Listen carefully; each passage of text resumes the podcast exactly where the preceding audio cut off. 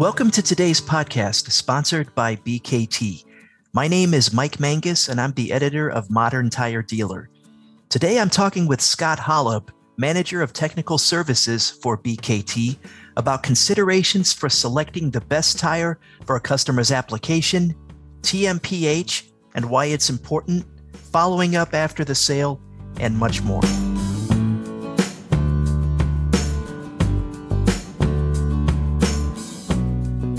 Scott, thank you for joining us today.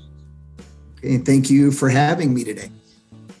We have some great topics to explore during this episode, so let's get right into it. Uh, first question is What should tire dealers keep in mind when selecting and recommending OTR tires for customers? Yeah, um, good question. Um, you know, anytime you're purchasing tires, there's always questions that need to be answered, whether it's uh, you're buying tires for your daughter's uh, vehicle or whether you're putting them on a trash truck or OTR tires as well. Um, some of the differences OTR sales tend to be more technical than your regular tire purchase. Um, you know, so what I always have done and what we kind of tend to do is, you know, first, do you know the size? And, you know, usually they will know the size that's going on. Sometimes they'll just know the vehicle and we can work backwards, but usually we'll know the size, you know, what kind of vehicle it is, what make it might be. Is it a backhoe? Is it a loader? Is it a, you know, a haul truck? You know, where is the vehicle running? Is it, you know, what are the conditions? Is uh, is traction going to be a big issue? Is it in mud? Is it in uh, snow conditions? Um, you know, are big rocks going to be an issue? What kind of load is the vehicle carrying?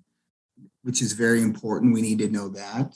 Um, does the machine tend to move from site to site where you need maybe a, an all purpose type tire, or is it usually a fixed location and it's always the same conditions?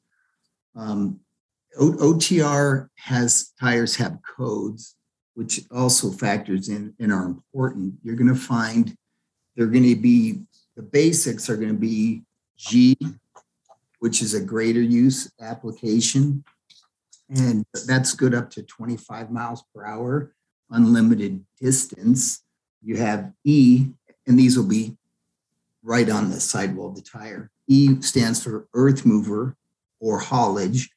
And that machine usually runs up to 30 miles an hour two and a half miles one way, which sometimes you'll we'll find out that exceeds that limit. L is a loader or dozer use, which is generally um, a lower mile per hour, five miles per hour, and usually not traveling more than two to 300 feet.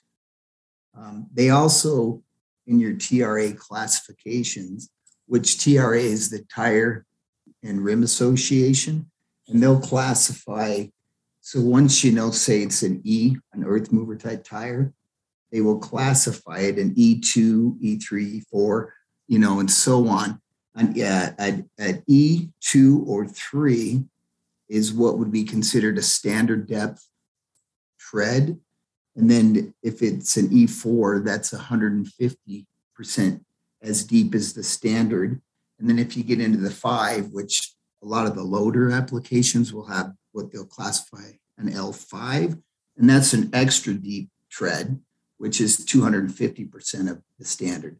So these are all things you're going to want to know in the tire and pricing it. Um, you know, is it is do they need a bias tire? Do they need a radial tire? There's different, you know, pros and cons of both tires. Um, you know, bias tend to generally be less expensive, not always, but usually, and um, there are multiple a multiple ply tire, which gives it a much stiffer carcass, which um, is good and bad. It it's bad in the fact that it generates heat faster, which is can be very damaging to the tire. But it also gives that tire more stability. So if you're running it like on a loader or on a some dock equipment where you're raising the bucket up and down and you really need good stability so you're not spilling stuff out of the bucket, a loader tire might be a good application for you. a radial tends to have it, you know, the casing flexes much more, which offers a much smoother ride, you know, better traction. It also tends to reduce the heat more. So if you're long hauls or you're doing load and carry, that'll factor in as well. So there are a lot of factors to consider, Scott. Uh, weight, speed, the machine itself, the surface the machine will be traveling across, and, and a wide variety of other things. What are some additional considerations when selecting and recommending tires for haulage applications? Yes, exactly. So earth mover or and or haulage, which is generally going to be like a rigid dump truck, which is like the old Tonka Toys that we used to play with as kids, an articulate haul truck, and also scrapers.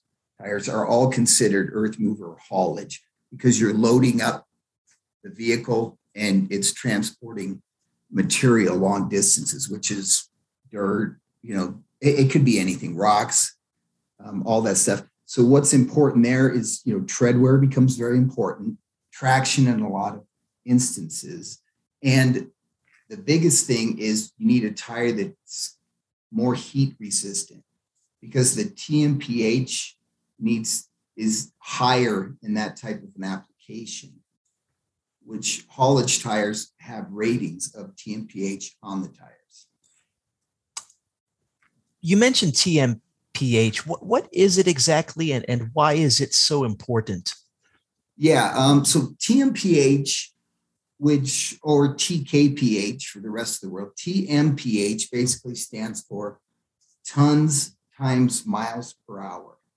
And the tire tires earth mover tires will be rate will, will be assigned a rating a number that's a tmph rating and basically what that's based on is when you're measuring that you're taking the total weight of the vehicle you, you know and that includes the vehicle and the load it's carrying and then you're averaging it loaded and full and that assigns the tonnage part of the TMPH. And then obviously the M, the MPH part is miles per hour. So the average speed, including loading and unloading, so it's the total average speed of the haul cycle becomes the average speed. And when you put those together, that gives you a TMPH rating of that tire. So when you factor you know, length, you know, the longer it runs, the heavier it runs, all these things add to a higher TMPH number, which becomes very important. So you, you need to know on your vehicle, you know, when you're figuring the vehicle itself, is you have the vehicle weight, then did they add sideboards? Did they put in extra fuel tanks? You know, any in any way did they alter that vehicle to add extra weight? because that factors into your ratings when you figure TMPH. Scott, how is TMPH measured and how would an end user know what the TMPH might be? Yeah, so most dealers will know they they know the terminology of TMPH. They might not know what, you know, how it's factored or how it's figured.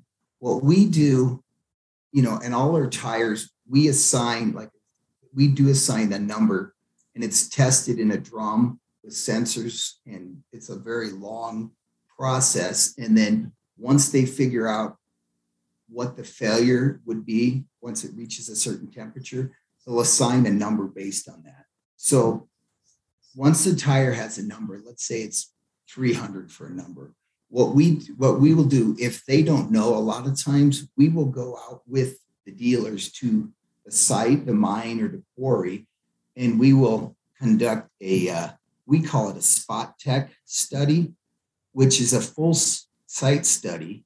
And, you know, it gives us a TMPH rating.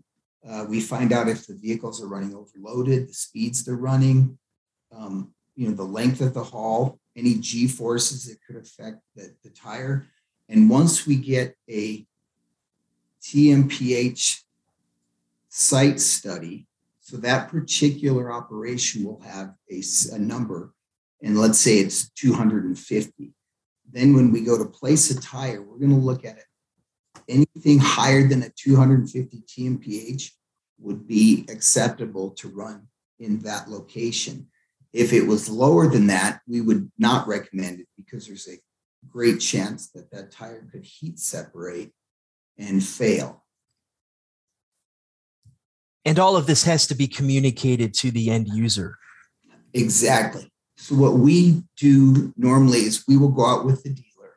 We will conduct the study over a couple days. We'll put together a presentation with the TMPH number. We'll give our, um, you know, what we believe the haul roads, if there's anything we, you know, can be improved on the haul roads, like maybe there's some bad corners or there's some uh, damage to the haul roads. But we will present this presentation with the dealer to the end user with our recommendations on which tire to place in there with the correct TMPH, um, whether it's a, a rock condition where we need a rock tread or do we need a traction tire, we will recommend the TMPH, the tire, and the tread as well.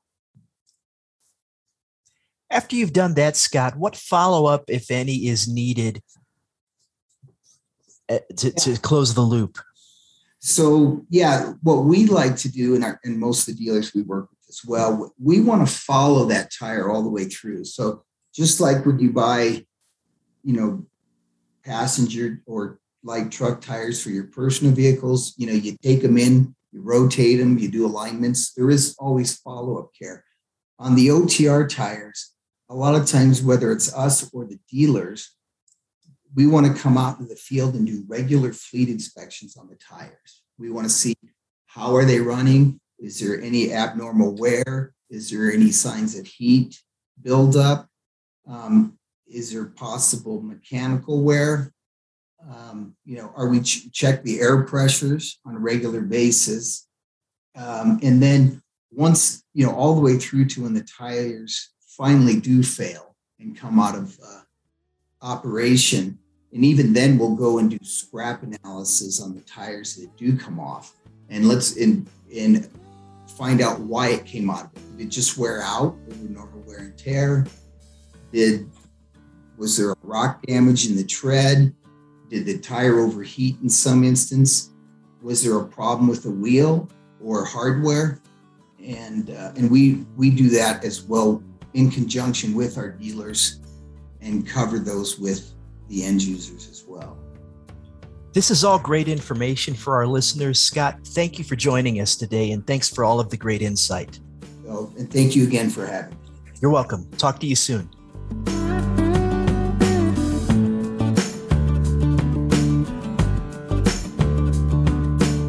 Thanks again for joining us today. For more information about BKT, contact bkt-tires, T-Y-R-E-S dot com.